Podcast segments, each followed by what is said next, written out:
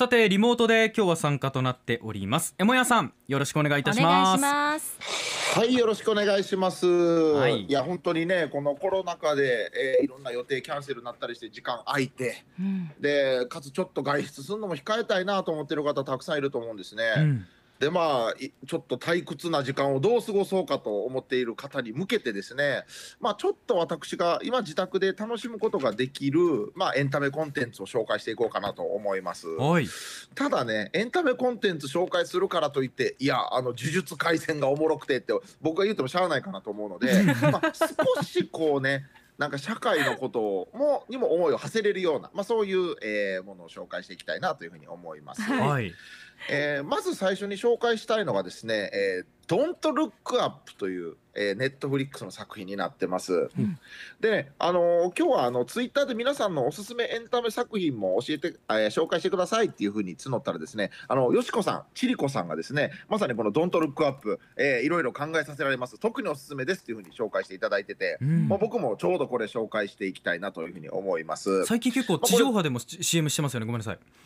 そうなんですよ、まあ、あの本当に去年の12月24日からネットフリックスで公開されて、日本では、もう本当これ、面白いんですね。気。になってた。でまあ、どういうお話かというと、はい。まあ、田舎のちょっとこううだつの上がらない天文学者と、うんうん。でその助手である大学院生の女性が、まあ、この2人が主人公的な感じなんですね。はい。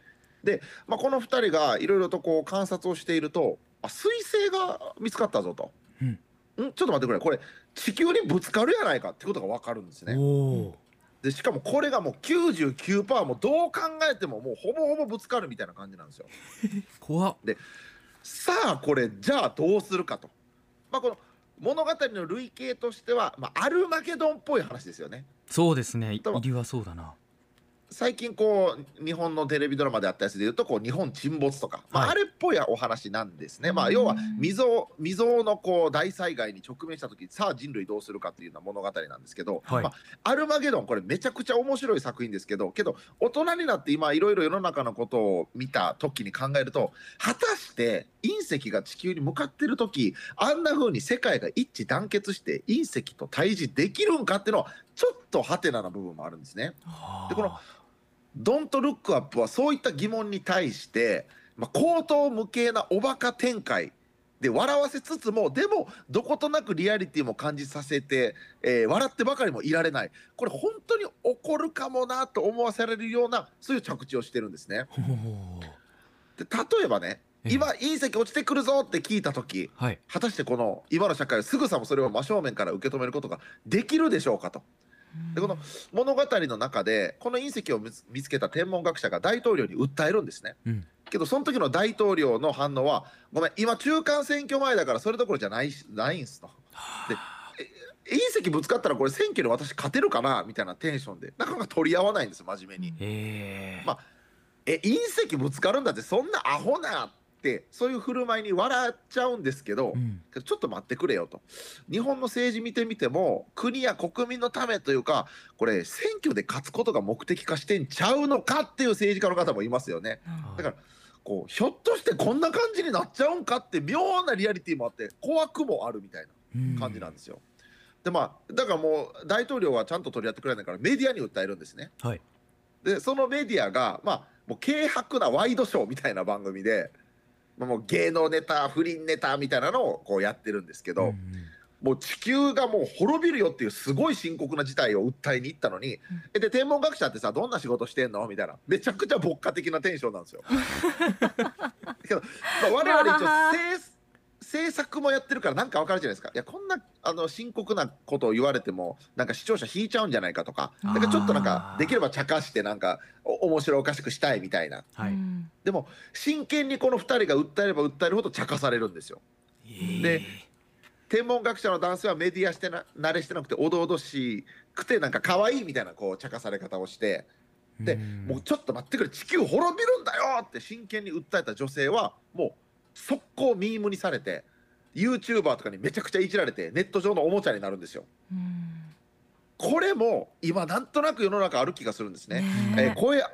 声上げる人がネットでやり玉に上げられて霊障の的にされたりバカにされたりサンドバッグにされたり。でそれが女性なら余計そういう声が大きくなって、うん。フェミニズムなんてのも結構フェミ叩きみたいな感じでそれが典型的にあると思うんですがはい。そういうことを想起させられたりあともう明らかこれ GAFA 的な世界的大企業の CEO やろみたいなキャラクターが出てくるんですよ。うんうんでこの人類で隕石が地球にぶつかりそうだからどうするかっていう時にちょっと待ってこの隕石にめっちゃレアメタル入ってきてんねやけど入ってんねやけどとこれをうまいこと取れたら人類のすごい財産になるぞっつって結構邪魔してくるんですよ。そっかもう 目的が邪魔の仕方がうんうん。そうなのもう爆笑なんですよ。これぜひちょっと見てもらいたいなって感じなんですけど。気になるな。で結構右派はいや隕石なんて落ちてこないよみたいな感じで歪償化して目をそらす。ではい。左派はいやいやいやこれなんとか対応しないとっていう感じで、えー声を上げる。こここで大きくこうこの物語の世界観は分かれてくるんですね。うんでまさにここでもう彗星が目視できるとこまで来てるぞっていう時に右派が言うのがこのタイトルにもなってる「Don't Look Up」見るな。えー見上げるなってなってるんですよいや見なかったら解決するって問題じゃないけどなみたいな。これもなんか今世の中でねいや検査数を絞ればコロナの陽性者数減るでしょって言ってるのとちょっとなんか似てるよなと思ったり。うん。であと左派はいや対応しないとって言って大きいイベントを開くんですよ。でうん。そこでアリアナ・グランテ扮するポップスターがすっげえいい歌歌ってみんなが「そうだそうだ!」って言ってエモくなるんですけどそこで満足してそれあとは何も活動せず終わりみたいな。これ僕いろんなこうリベラル系のイベントに参加するんですけどあるあるなんですよねここれ結構ね。へそう。だからなんかこう高等無形なおバカ展開なんですけどなんかリアリティがあってちょっと怖いみたいな、ーなんかもまあ、そういうう、うんうん。うん。既視感があるみたいな。ちょっと見たことあるなこういうのとか。そういうのを想起させるようなちょっと皮肉も入ってる感じなんですね。でまあアルマゲドン的なハッピーエンドに着地するのかじゃあどうなるのかっていう話なんですけど、またこれキャストがすごいオールスターで、はいこのアメリカの大統領を演じるのはメリル・ストリープ。でこの天文学者が、えー、とあーディカプリオ。はいうんとかあとさっきも言ったようなあのアリアナ・グランデあとティモシー・シャラメ、えー本当にすごいすごいメンバーですね。えーケイト・ブラシェットうん。すごいメンバーなんでぜひちょっとこれ見ていただきたいなと思います。これあーもうだいぶ Netflix 時間なくなっちゃったな。ですね。ネットフリックスで見てはい。はい。見れます。でアマプラで見れる2034、えー今そこにある未来っていう作品もあってこれはイギリスの、えー作品なんですけどこれ第ろ全6回のドラマなんですね。はい。これももうなんかあ未来さ2034年までにこんなこと起こりそうやなっていうのを皮肉たっぷりに描かれていて隕石が落ちてくるほどじゃないけどじっくりじわじわと我々がちょっとずつ判断を間違え続けたら2034年にはこんなことになってるんじゃないかっていう話なんですよ。でイギリスのとある一族、まあ、親族のが描かれるんですけどめっちゃ仲いいんですよそその人たちが。はいめっちゃ仲良く幸せに暮らしているからこそその暮らしがちょっとずつ壊れていく様がすげえ怖いみたいなめちゃくちゃブラックジョークで皮肉が効いた作品なんですねうん。うんでもうこの隕石が落ちてくるとかじゃないけど実際ありそうでよりリアリティ味の増している感じのブラックジョークが効いてて、まあ、これ笑っちゃうという。まあ、例えばねあのトランプこの世界の中ではトランプ大統領が再選して、はいさらに影響力を強めて、うんその任期が終わるタイミングで中国がとある島に大量破壊兵器か兵器隠してるっぽいぞって言って核ミサイルをぶち込んで大混乱になるっていう展開があるんですね。いやいや待ってくれ。核なんかさすがにトランプでも撃たんやろって思うけど、けど過去にねアメリカはイラク戦争はイラクに大量破壊兵器あるぞって言って戦争を起こしましたよね。うんうん。だからなんかありえへんけどいやでもちょっと過去に似たようなことあったぞってなんかえでも核の抑止の話も出てるしこれほんまにないと言い切れんのか？貿易で今戦争が貿易戦争と呼ばれてるような状態やけれどもそれが武力の戦争に発展せえって言い切れんのかとか思うとやっぱ怖かったりするんですね。まあ確かにね。キューバ危機とかも実際そうでしたからね。なんかこうでじわじわ怖い。うん。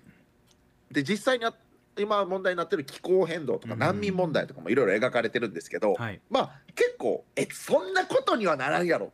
でもえ起こるかもみたいな。いやでもないでしょってなんか笑ってごまかしたくなるから一応笑っちゃうんだけど。けどなんか心にはずっと居心地の悪い不安感が残っているみたいな、でもその自分の不安感を払拭したいからまた笑うみたいな。うん。変な笑いみたいな。笑っちゃうんだけどなんか気持ち悪いみたいな。そういうバランス感なんですね。はい。でこれ中国ではもうあの放送禁止になっててでもえ欧米では2019年最高傑作の一つと言われてたりもすると。うわ。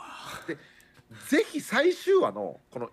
一族のおばあちゃんの演説を聞いてほしいんですよ。これがもう名演説。我々が少しずつ無関心で方向をちょっとずつ間違えていったらどうなるか。でその世界でこのおばあちゃんが言う言葉っていうのがすげえ響くんですよ。うんでまたちょっとね全然あのネタバレしたくないんでこれぐらいにとどめますがぜひアマプラで見れるのでこれ見ていただきたいなと思います。アマゾンプライムビデオはいはい、ですみません、ちょっとね、紹介したいもんもう一作品あったんですが、もうせっかくなんで、皆様のね、あのおすすめ作品もちょっと紹介しながら、もう終わっていきたいと思います。えー、池ペイさん、ミステリーという中で宇宙兄弟2つ挙げていただいてますけど、ミステリーという中で面白いですよね。今、うん菅田将暉さん主演でドラマ化もされましたけど、要はもうあれ、会話劇なんですよね。会話劇でこの主人公の大学生がめちゃくちゃこう説得力のあることを言うんですけどでこれ結構家庭のこととかいじめ問題とかこれもいろいろ社会的な、えー角度からのこの主人公のセリフがあったりして結構グッときて面白いですね。うんうん、あとは、えー常夏さん、えー進撃の巨人」のファイナルシーズンが始まったという。で「進撃の巨人」ってあのなんか壁がでっかい壁作って巨人が襲われてきてこれこそ高等向けに思われるけどけど物語が進んでいくと、うん。こう暴力の連鎖をいかに止めるかとか。でえー民族人種が違うとやっぱりあんないい人でもこんな差別しちゃうんだとか。で暴力をする側にはやっぱりこんな理由があって受ける側にもこんな立場がああって報復してほしくないけどするにもなちょっとうなずけちゃうとか。だからこれも今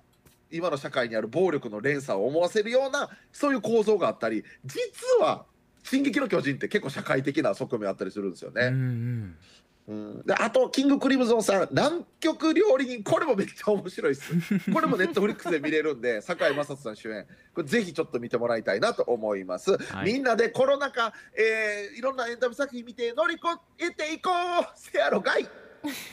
ありがとうございましたアップのポッドキャストを最後までお聞きいただきありがとうございました。生放送は平日朝7時から FM921 AM738 RBC ハイラジオ。県外からはラジコでお楽しみください。